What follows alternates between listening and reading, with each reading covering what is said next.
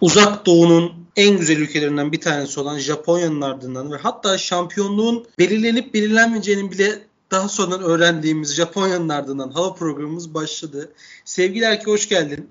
Hoş bulduk sevgili Buğra. Sen de hoş geldin. Hoş buldum. Öncelikle istersen geçtiğimiz hafta Singapur Grand Prix'sini neden yapamadığımızdan bahsedelim. Sence biz Japonya'yı mı bekledik? Son güne kadar bekledik. Yoksa Singapur'da gerçekten FIA'nın rezaletinden dolayı, rezalet yönetiminden dolayı yapmama kararı mı aldık? Biraz protesto mu ettik? Sen ne düşünüyorsun bu konuda? Yok biz protesto etmedik. Biz doğru planlayamadık hayatı ama Formula 1 de zaten e, kuralları doğru planlayamadığı için bizim bir haftalık program yapmayışımız onların da bir haftada bütün sistemi düzeltemeyecekler anlamına geliyordu. O yüzden biz de hayatımıza kaldığımız yerden devam ettik. Açıkçası hala da programlayamadıklarını biz Japonya'da da gördük. Biz Formula 1 severler olarak hem hafta sonu ki ben özellikle cuma, cumartesi sabah 6'da kalkıp antrenman seansını daha takip ettiğim için biraz erkenden kalkmak durumunda kaldım. Ve pazar sabahı da saat 7.45 itibariyle hatta 7.30 itibariyle kalkıp yarışımı seyretmek istedim ki öncelikle piste giren bir traktörün hatta öncelikle Carlos Sainz'in yaptığı kaza, ardına piste giren güvenlik görevlileri, ardına hava muhalefeti derken biz bir, bir buçuk saat beklemiş olduk ve 45 dakikalık bir yarış seyretmiş olduk. Tabi hap bir e, yarış olduğu için kısa kestirmiş bir yarış olduğu için de aslında heyecanı da orada saklı mıydı bilemiyorum. Sence heyecanlı bir yarış mıydı? Öyle başlayalım.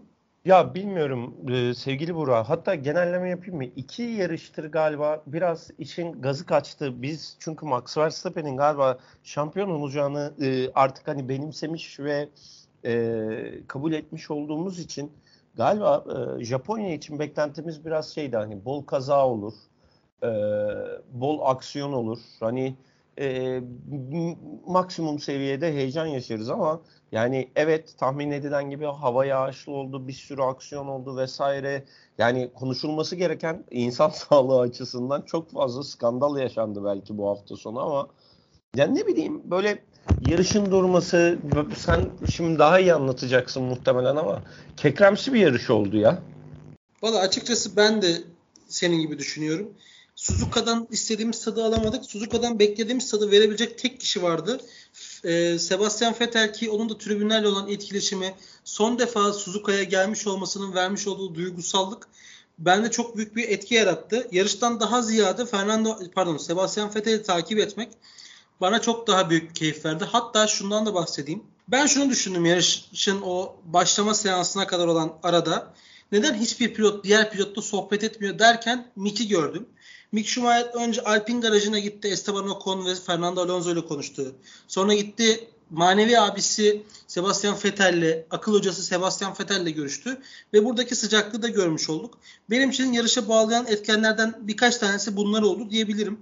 Sen bu yarışa bağlanmak durumda kaldın mı? Yani seni yarışa bağlayan bir sebep oldu mu diyerek de sana bu soruyu yönelteyim. Ya yarışa bağlanmamın tek sebebi e, yani şöyle söyleyeyim. Ee, ben hani tekrardan izledim. Ben sabah çünkü mevcut şartlarda yoğun çalışan bir insan olarak geri sarıp izledim. Yarışla ilgili şu hissiyata sahibim. Bu yarışı izlerken o, o arada bu yarışa adapte olmak, bu yarışı tekrar kafaca takip edebilmek hiç kolay değilmiş sevgili Buğra.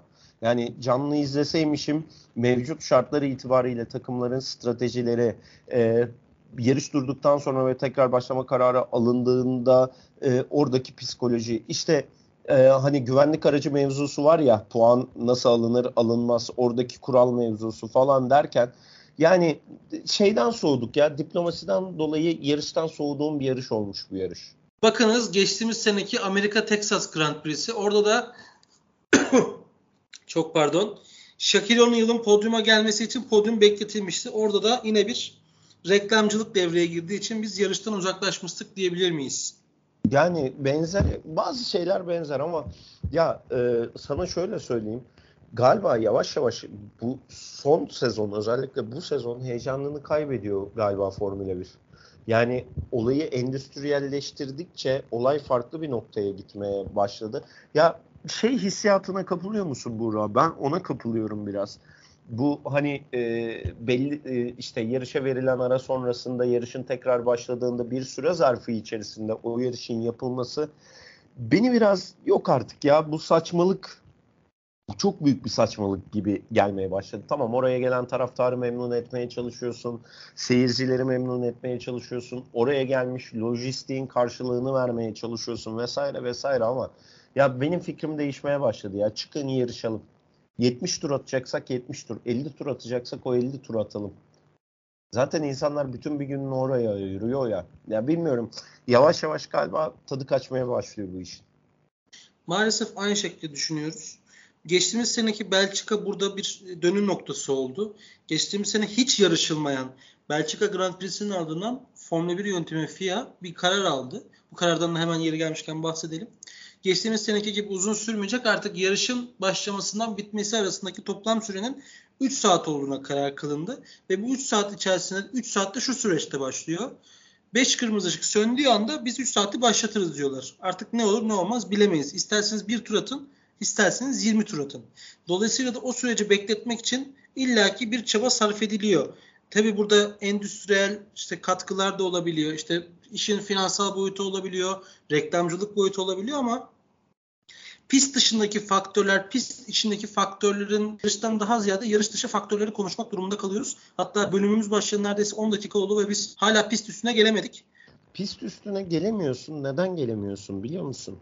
Ee, son iki senedir çünkü iş diplomasi de o kadar kaldı ki ya geçen yarış bile diplomaside kaldık hatırlayacaksın. Bu yarış gene diplomaside kaldı. Sonuçta yani son iki yarış alınacak alınmayacak cezalar üzerinden konuşulan bir podyum sıralamasından e, ibaret olmaya başladı. Keza bu hafta zaten Sherlockler de kabul ediyor. Yani virajı hepimiz gördük. Virajı kesti. Bitti gitti ama yani iş biraz daha artık hani diplomasiye dönmüş durumda. Hep diplomasi vardı. Her spor branşında diplomasi var ama artık itirazlar, cezalar, e, stewardlarla geçen, geçmeyen, bize yansıyan, yansımayan konuşmalar, takım iç, takımların birbirine karşı itirazları, onları bunları tamam bu iş her zaman e, nasıl diyelim lobicilik barındırıyor ama çok bu sezon çok lobicilik oldu ya. Son iki sezon çok lobicilikle geçti. Bu yüzden galiba Kekrem's kaldık.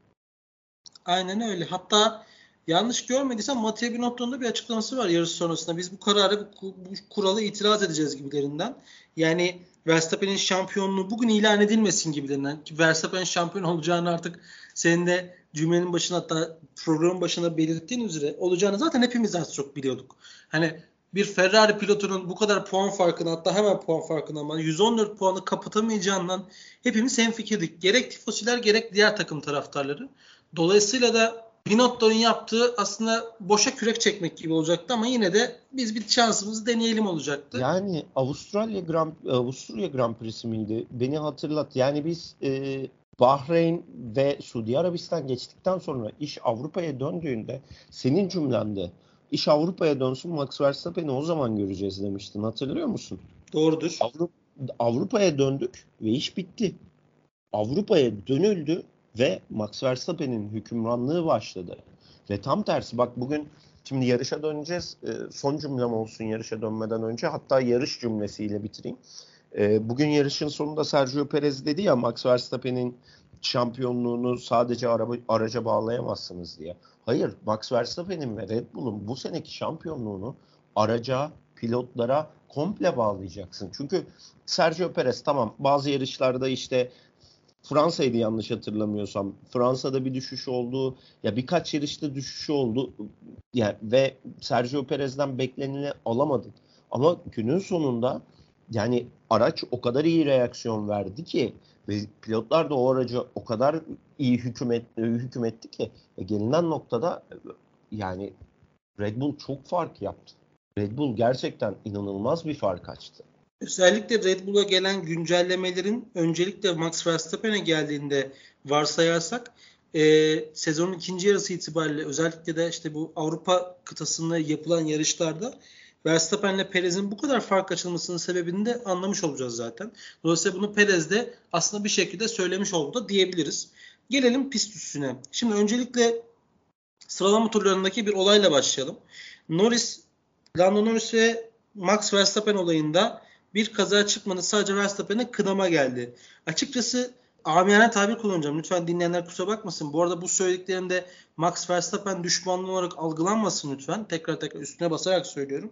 Ama hani amiyane tabirle cana kast gibi gözüküyor. Yani Lando Norris arkadan hızlı bir şekilde gelirken e, Verstappen yaptığı hata çok büyük bir hataymış gibi geldi ama sadece kınamayla geçiştirildi. Bu da galiba lobicilikten kaynaklı mı yoksa Verstappen'i Honda motorlu Verstappen'i Honda'nın memleketi Japonya'da şampiyon yapmak istiyoruz gibi bir e, düsturla çıkılan sezonda olduğu için mi bilemiyorum ama bir kınamayla geçiştirildi. Sence doğru karar mıydı yoksa başka bir ceza alınabilir miydi Max Verstappen için? Geçmişte bu tarz yaşanan olaylarda ne veriliyordu? Açıkçası şu anda zihnimde yok ve araştırmadım ama bilmiyorum. Oraya bakmak lazım aslında. Bütün mesele o. Ama her geçen sene bu tarz tehlikeli olayların sonrasında biliyorsun bir tık yumuşatılmış, bir tık e, hani bir önceki seneye göre daha yumuşak kararlar verildiğini hatırlayan biri olarak e, şeyi hatırlar takipçilerimiz ya. Checo Perez, Charles Leclerc iki yarış üst üste birbirlerini biçmeye kalkıp biçmedikleri anda çıkan 5 saniye cezalar sonraki yarışta aynı aynı benzer durumda kaldıklarında ikisine de çıkmayan cezaları düşününce ya o tarz bir olayda da Lando Norris ve Max Verstappen meselesinde de herhangi bir cezanın çıkmaması beni şaşırtmadı açıkçası. Peki tamam bu konuyu geçelim. Yani şey cezası çıkmaması. Hani yaptırımcı yaptırımı Hı. olan sert bir cezanın çıkmaması. Pekala. Ee, pist üstüne devam edelim. Fettel için ne düşünüyorsun? Fettel ve Suzuka ilişkisi. E, hepimizin yüzünü güldürdü diyebilir miyiz? Kesinlikle. Müthiş bir hikaye vardı. Yani Sebastian Vettel'in e, kaskında bir hikaye vardı. Basın toplantısına çıkarken kafasına bağladığı bantta bir hikaye vardı. Taraftarların ona e, sunduğu ilgide bir hikaye vardı. Hatta e, tamamen e, pit stop yapılan e, garajdan üstüne duran bir kişi de tamamen e, Max Verstappen pardon özür diliyorum. Sebastian Vettel'in kostümü giymiş bir kişi vardı. Hatta Serhan abim Serhan Acar şunu dedi. Araca binse karıştırılmayacak kadar benzer bir kişi dedi. Dolayısıyla Sebastian Vettel'in Japonya'ya, Suzuka'ya, Suzuka'nın da Vettel'e hayranlığı hat safhadaydı. Bunu da yarış esnasında gördük. Hatta Sebastian Vettel son Japonya yarışını 9. başladığı Japonya yarışını 6. sırada bitirerek çok da güzel bir performans aldı yeşil tenekesi ile. Yeşil teneke güzel benzetme. Ee, bir kere bu benzetme için seni tebrik ederim. İkinci noktada da bir o e, Fernando Alonso ile girmiş oldukları o çekişme anları da biraz bizleri geçmişe götürdü. Biraz hani şey hissettik değil mi sevgili Buğra? E, geçmiş güzel günler hissiyatı verdi ve Fernando Alonso'nun da gelecek yıl kullanacağı aracın neler yapabildiğine dair bugün itibariyle daha fazla fikir sahibi olduğunu söyleyebilir miyiz? Söyleyebiliriz. E, keza yani hem strateji olarak hem de pilotaj olarak yani bu sezonun en kusursuz, en problemli yarışında en kusursuz işi çıkartan isim Sebastian Vettel oldu. Yani bugün biraz izlerken böyle keşke bırakmasam ya e, cümlesini kendi içimden tekrar tekrar korudum açıkçası. Ee, senin kadar ben de ve e, e, tüm Formula 1 severler de aynı düşünceye kapılmıştır Sebastian Vettel hakkında erken bırakmıyor musun? Gitmesen mi? Hatta ne bileyim e, işte başka takımlarda koltuklar var. Hatta şu anda hem Haas hem de Williams'ın şu anda tek koltuğu boş. Acaba o taraflara geçsen de seni oralarda mı görsek? Yine evet gerilerde olan bir takımdan bahsediyoruz ama hani orada görsek çok da kötü olmazdı diye belki, düşünüyoruz. Belki kariyerini Kimi Raikkonen gibi çizebilir mi? Biraz ara vereyim. Tekrar geleyim. Hatta iyi bir takıma gelirim belki. Orta üst bir takıma gelirim. Ve e, başka şeyleri e, artık ön plana çıkartırız gibi bir ikinci dönem Sebastian Vettel'i olur. Mantıklı olabilir ki olursa bence çok da güzel olabilir. Yani Orta şöyle üstü... söyleyeyim. 36 37 35 36 yaşı boş geçecek. Yani bu sezon bittiğinde 35 yaşında Sebastian Vettel. Ee, niye böyle anlatıyorsun? Niye bu kadar mekanik anlatıyorsun? Daha iyi anlamak için 35-36 dinlenme. 36'da geri döndü. Üst sıraları zorlayan bir takımla 2 sezon. Bitti ondan sonra tıpkı Kimi, Kimi Raikkonen'in yaptığı gibi 40-42 yaşına kadar e, gelişmekte olan bir takımda tekrar hükümran olan e, ağ babası Sebastian Vettel. Bence güzel senaryo.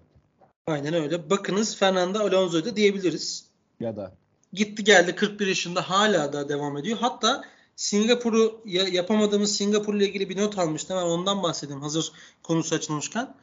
Fernando Alonso Singapur'da 350. kez piste çıktı. 41. 41 yaşında olmasına rağmen ve şu anda pist üstünde en fazla tur atan pilot, en çok start alan pilot, kilometre bazında en fazla, en uzun mesafe kat eden pilot ve en uzun kariyere sahip olan bir pilot olduğunu söylemekten geri durmayalım. Fernando Alonso'dan bahsederken Sebastian Vettel ve Fernando Alonso'nun foto finishinden de bahsetmeden olmaz. Lafı oraya getireceğim. Yani bugünün herhalde en güzel karesiydi. Keza birbirlerine temas ettikleri anda e, unutulmaması gereken noktalardan bir tanesi. Fakat bugün mesela Alonso ile ilgili şunu söylemek lazım. Kendisi de eleştiri getirmiş ve takıma buradan mesajı iletmiş.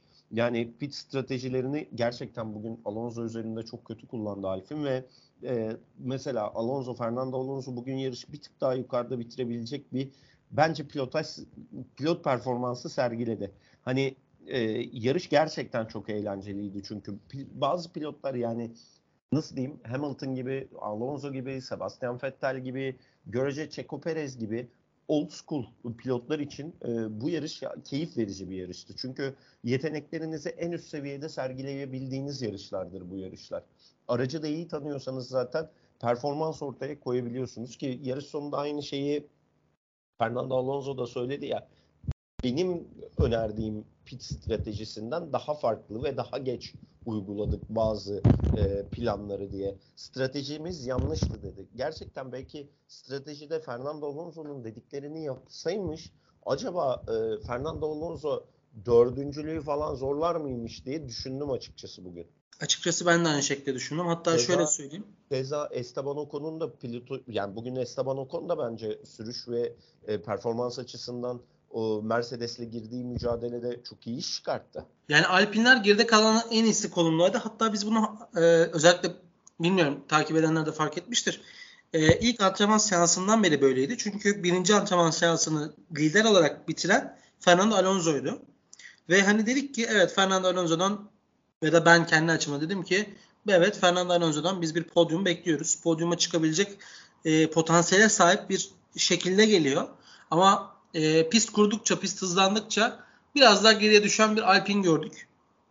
Islak zeminde çok daha iyi performans sergileyebileceğini düşündüm.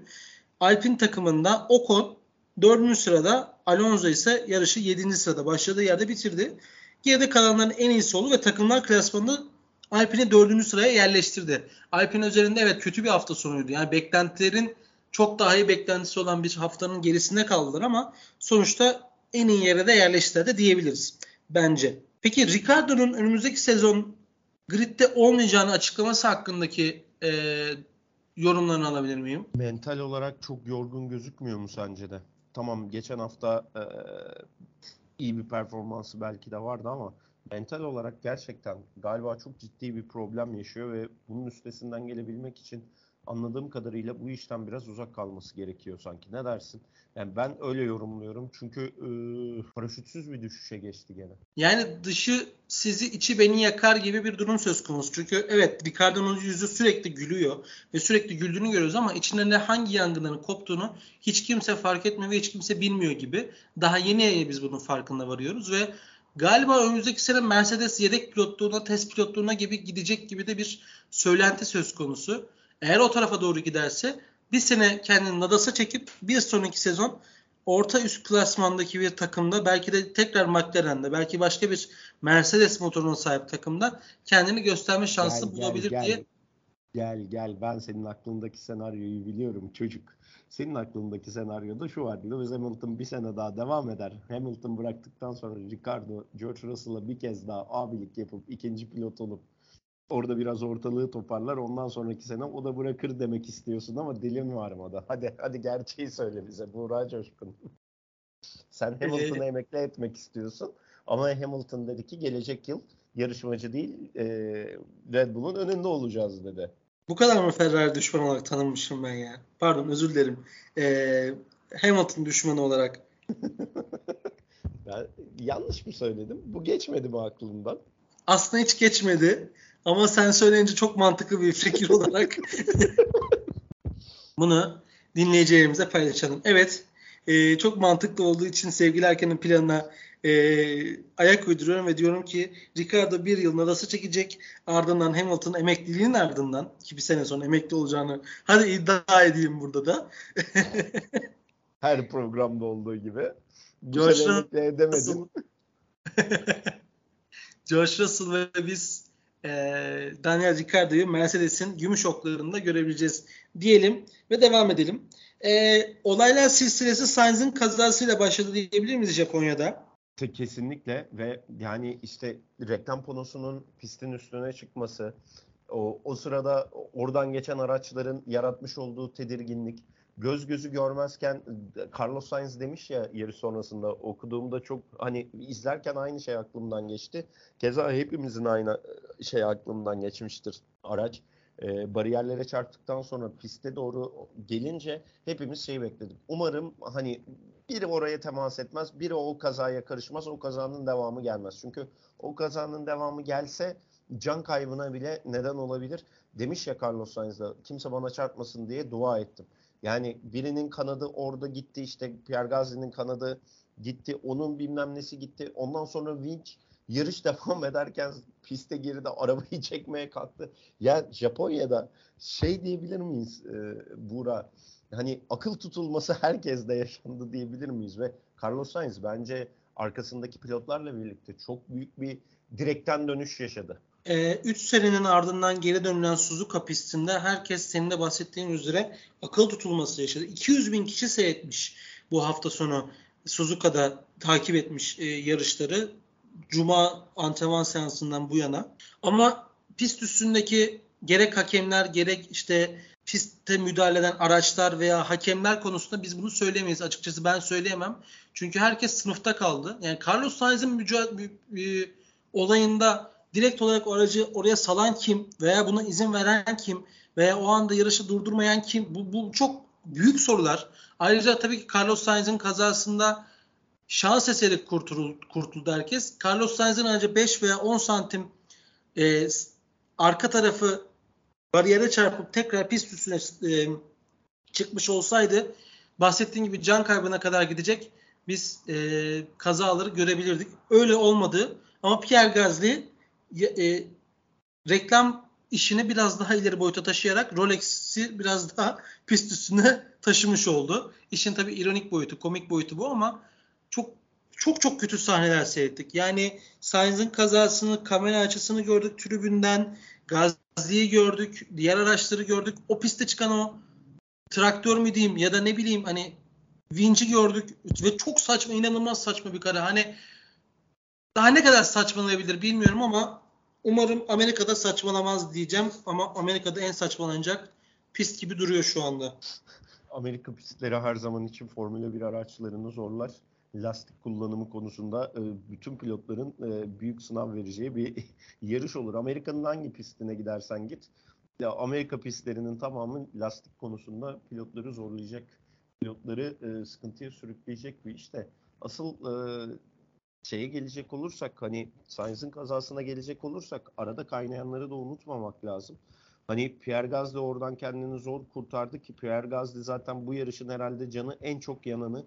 Keza senin Pierre Gasly ile ilgili söyleyeceklerin mutlaka ki vardır. Ee, bu hafta açıklanan ve kesinleşen Alfin anlaşması. Yani e, onun dışında e, Williams'ın yarış dışı kalması. Yani yarış çok enteresan bir hal aldı. Bir yağmur her şeyi değiştirdi.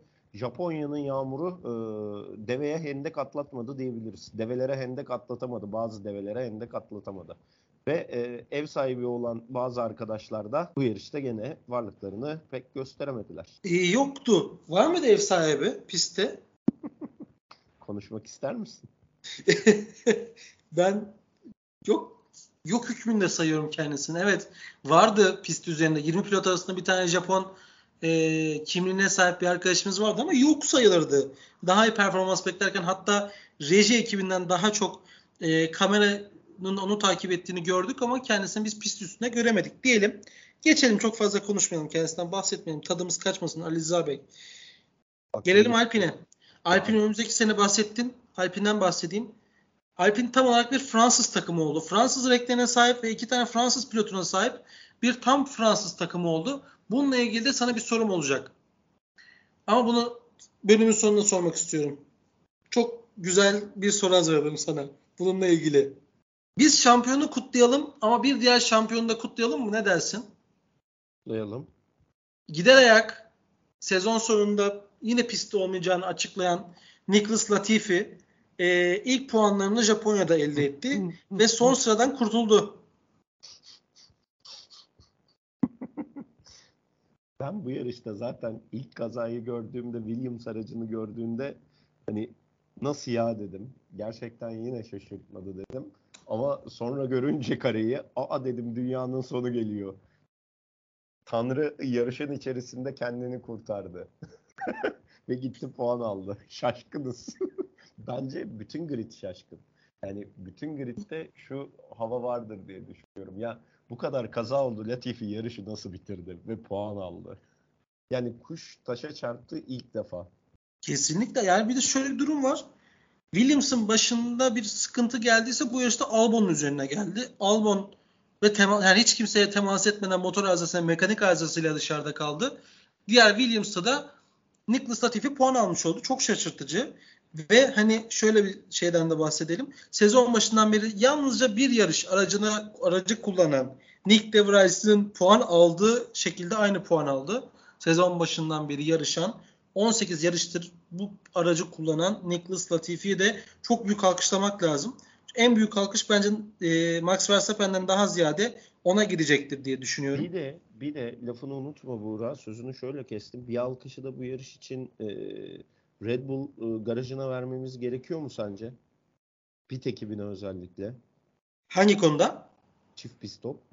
Yani tüm arasında aynı e, tüm takımlar iki pit stopu üst üste denediler. İki aracı da pit stopu aynı anda denediler ama yani olabilir en ya çıkan, sonuçta. En iyi, en iyi çıkan Red Bull oldu ya o yüzden. Hani ya benim en azından hani şöyle gözümü kapatıp yarışla ilgili aklıma gelen o çift pit stop mevzusunda özellikle hani Red Bull garajının çıkardığı iş muazzamdı. Red Bull her zaman bu işi muazzam yapıyor zaten. Aslında evet. tebrik tebrik etmemiz gereken bir takım varsa bu bu işi gerçekten çok iyi yapan bir Ferrari olması gerektiği zaman biz bizce tebrik edelim. Çünkü zaten Red Bull neredeyse her hafta sonu çok hızlı pit, pit stoplar yaparak zaten hani ilk sırayı zorlayan bir takım. Ancak Ferrari eğer hani çok hızlı bir pit ve iki piti ard arda sonsuz yaparsa bence o zaman tebrik edelim başka bir takımı. Çünkü artık hani Red Bull'un yeri tartışılmaz. Neredeyse başka bir ligde yarıştıkları için e, hatta şöyle bir şey söyleyeyim. Bu işin zirvesini aslında e, iki sezon önce e, Mercedes'te izleyip Mercedes'te görüyorduk ama totalde kaç kişi transfer etti Mercedes pit, e, Mercedes pit stop ekibinden pit ekibinden Red Bull 19 mu?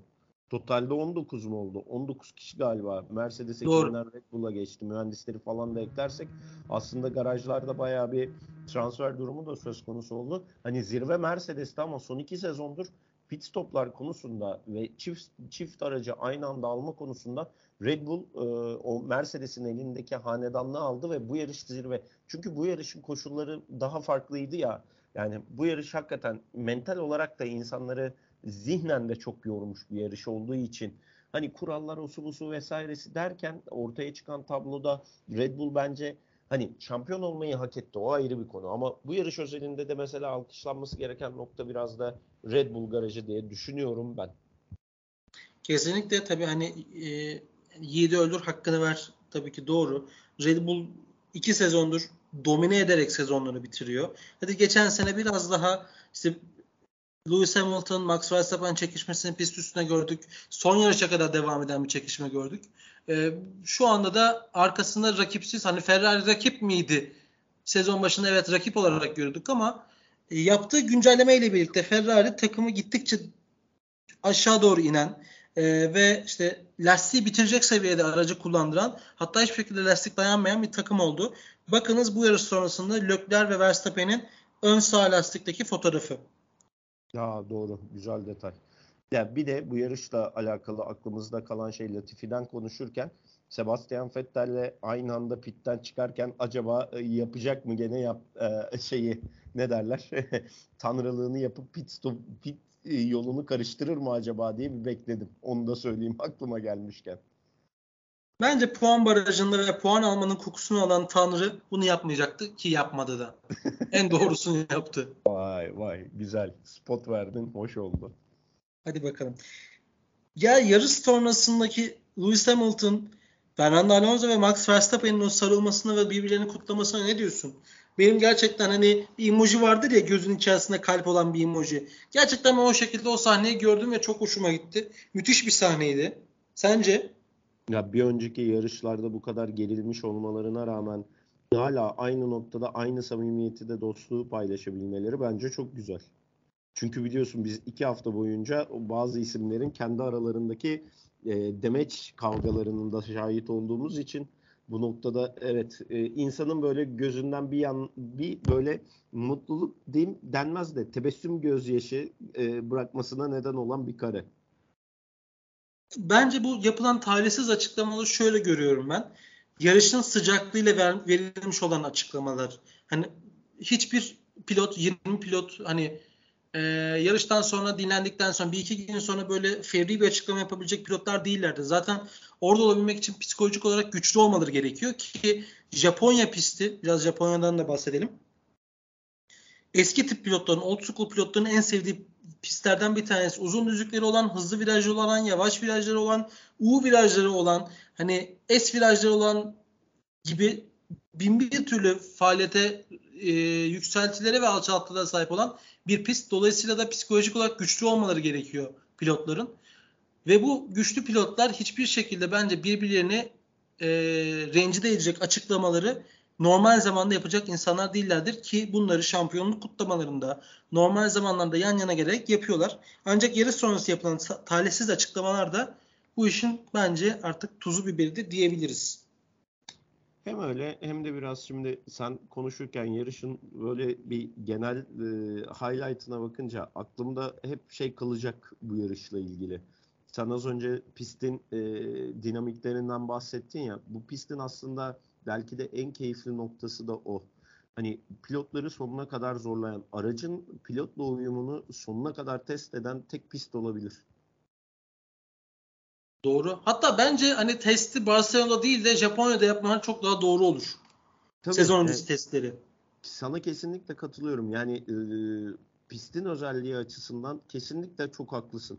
Barcelona'dansa e, bu pist her açıdan seni en iyi şekilde hazırlayabilecek pistlerden bir tanesi ama e, mevcut konumdan ötürü tercih edilmiyor olabilir. O da doğru. O da doğru. Bu arada şundan bahsedelim. Hemen bir detay daha vereyim. Sebastian Vettel ilk şampiyonluğunu Abu Dhabi'de ardından bir sonraki takip eden yılda Japonya'da elde etmiştir. Red Bull aracının koltuğunda. Max Verstappen ilk şampiyonluğunu Abu Dhabi'de, ikinci şampiyonluğunu Japonya'da elde etti bir Red Bull koltuğunda. Bu bir e, nedir? Rastlantı mıdır? Yoksa bilinçli olarak ayarlanmış mıdır? Illuminati'ye kadar bağlayacaksan hiç detaylandırmayayım. Yok yok o kadar üçgene bağlamayacağım. Yani detaylandırılacak çok bir şey de yok aslında. Yani bütün mesele e, biraz şans, biraz da aracın zaten mevcut durumu dediğim gibi e, sizi bir yere hazırlar. E, Red Bull aracı da şampiyon olduğu sezonlarda ve e, şampiyon olduğu sezonlardaki performansıyla hani bizi buraya hazırladı zaten. Biz kaç haftadır burada iş biter diye konuşuyoruz. Yani daha doğrusu sen bayağıdır konuşuyorsun da ben senin kadar bir sonraki yarış ezberi de yapmadığım için hani tahmini vesairesi yapmadığım için bir şey diyemem ama yani en azından İtalya'dan beri şeyin farkındayız ya da Hollanda'dan beri tamam bu iş Max Verstappen'de kalacak ve Max Verstappen hani Japonya'da bilemedin yani Japonya'dan bir sonraki yarışta şimdi aklıma gelmedi kusura bakmasın dinleyenler Amerika'da Amerika. Amerika'da bu iş zaten nihayete kavuşacak diye e, konuşuyorduk yani biliyorduk. Yani Belçika'dan sonra Hollanda'dan sonra Max Verstappen sence bırakır mıydı? Ya da şu an şunu konuşalım. Bu tempoyla şu an Checo Perez'in dünya ikinciliğini ve Red Bull'un e, araç şampiyonluğunu bırakabileceğini düşünen var mı? Öyle bir ihtimal var mı? İmkansız. E, yani kusursuz fırtına gibi geldiler. Kusursuz fırtına gibi gidiyorlar ve Yani çok zor bundan sonra bazı şeylerin değişmesi. Artık herkes gelecek yıla bakmak zorunda. Pilotlar açısından şu var. Kontrat kovalayan pilotlar için çok kritik bir dönem. Ama e, gelinen noktada şu an yani Red Bull'u geçebilecek e, bir takım var mı?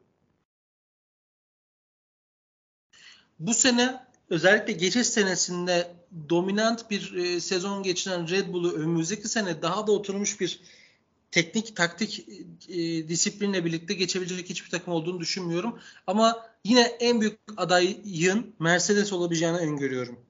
Bu haftaki e, Checo Perez zorlaması, son viraja kadar Leclerc'i baskı altına alması, e, Leclerc'i hataya zorlaması, Leclerc'in son virajda aracı kontrol edememesi ve gelinen noktada Perez'in ceza ile birlikte ikinciliğe çıkması. Bunu cebine koy.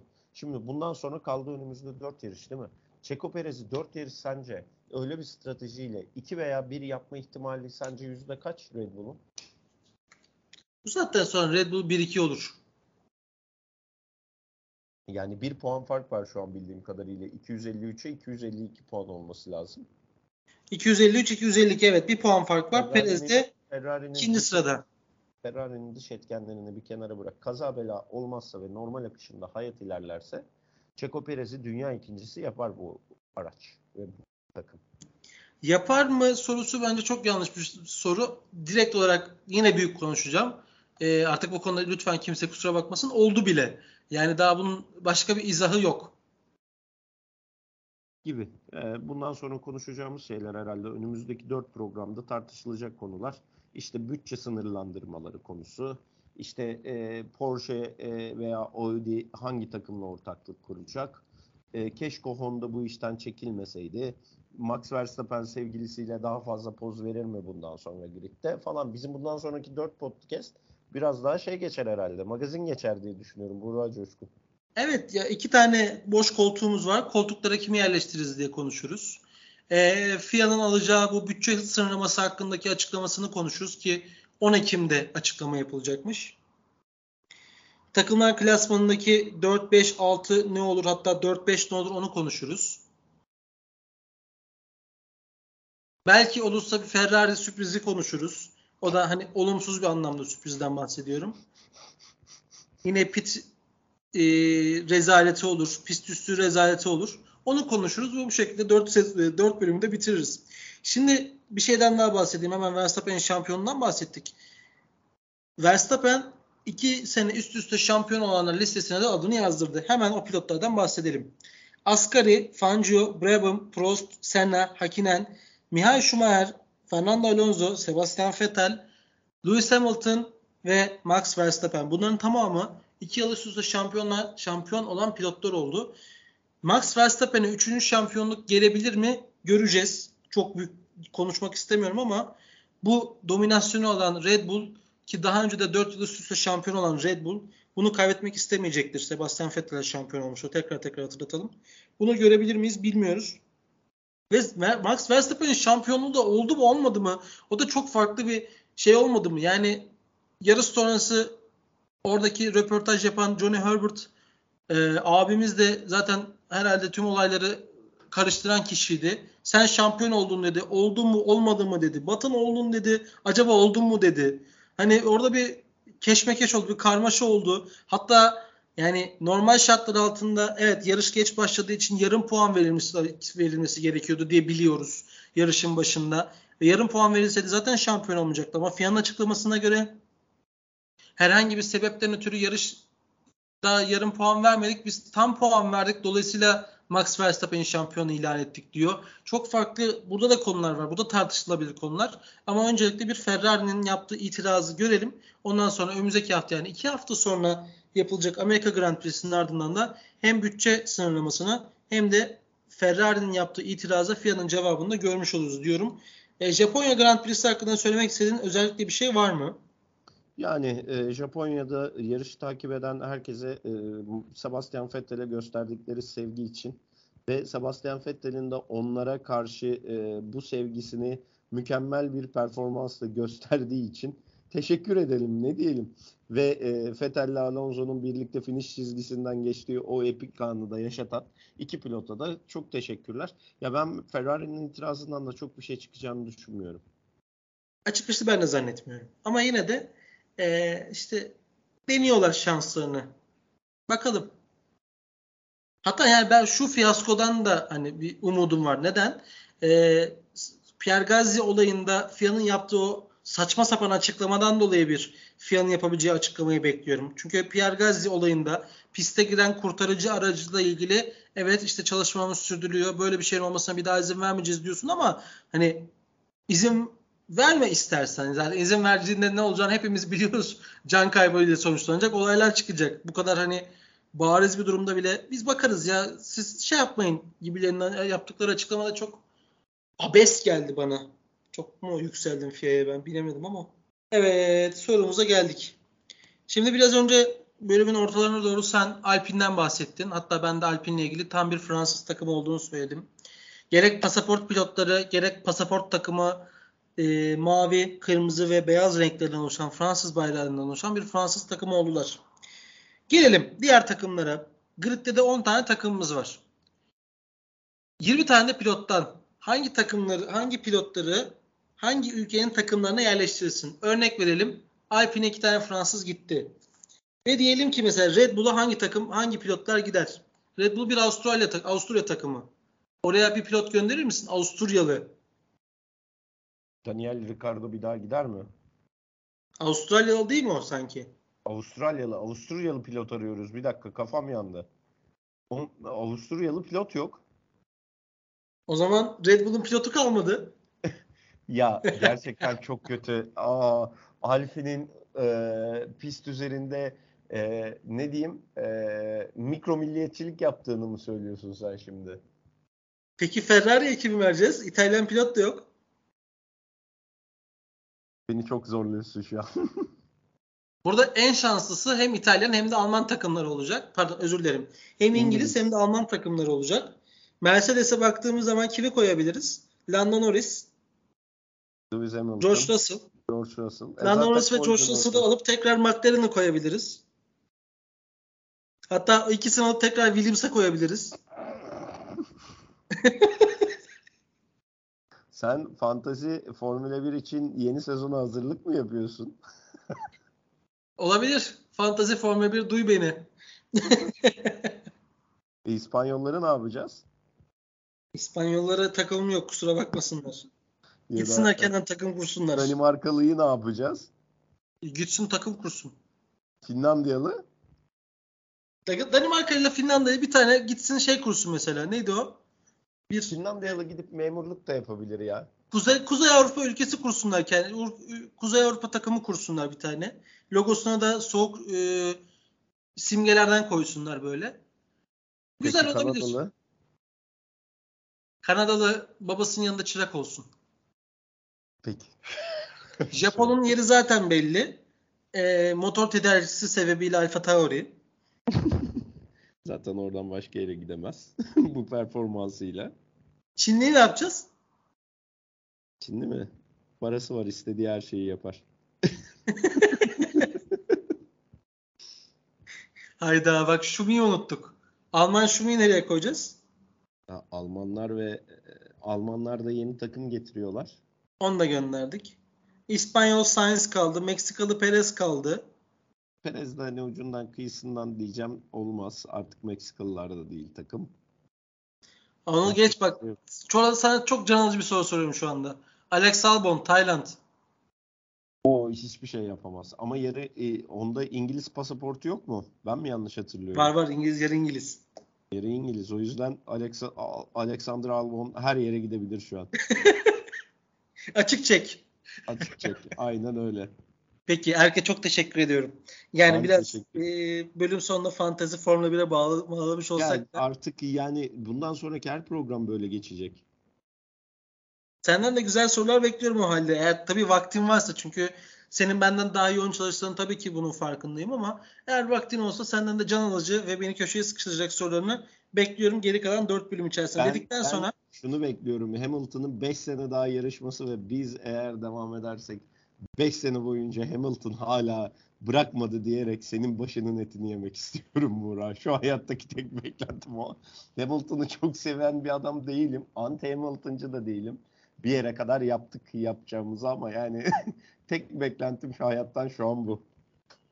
Ben artık şunu düşünmeye başladım. Hamilton sezon başından beri bizi dinleyenler arasında ve ulan sana inat devam edeceğim diyen bir pilot olabilir mi diye düşünmüyor değilim. Tabii tabii. Bütün burada konuşulanlar Hamilton'da bitiyor diye düşünüyorum. Kesinlikle. Kesinlikle. Ben, mesela iki gün sonra ben Alonso'dan bir cevap bekliyorum. Ya biz zaten dışarıda böyleyiz. İçer, içimizi görsen pamuk gibiyiz falan diye bir cevap bekliyorum mesela. Ha bizi tanısan seversin. Aynen öyle. ben kendim için de diyorum beni tanısan seversin diye dışarıdan çok küçük olarak. Sevgili Erke bir kez daha programa e, eşlik ettiğin için ve çok daha güzel hale getirdiğin için çok çok teşekkür ediyorum. Sen bu Ee, bizi dinleyenlere estağfurullah. Bizi dinleyenlere de çok çok teşekkür ederiz. Halo'nun Japonya bölümü, Japonya yarışı ardındaki bölümü sona erdi. Bizi dinlediğiniz için çok çok teşekkür ederiz.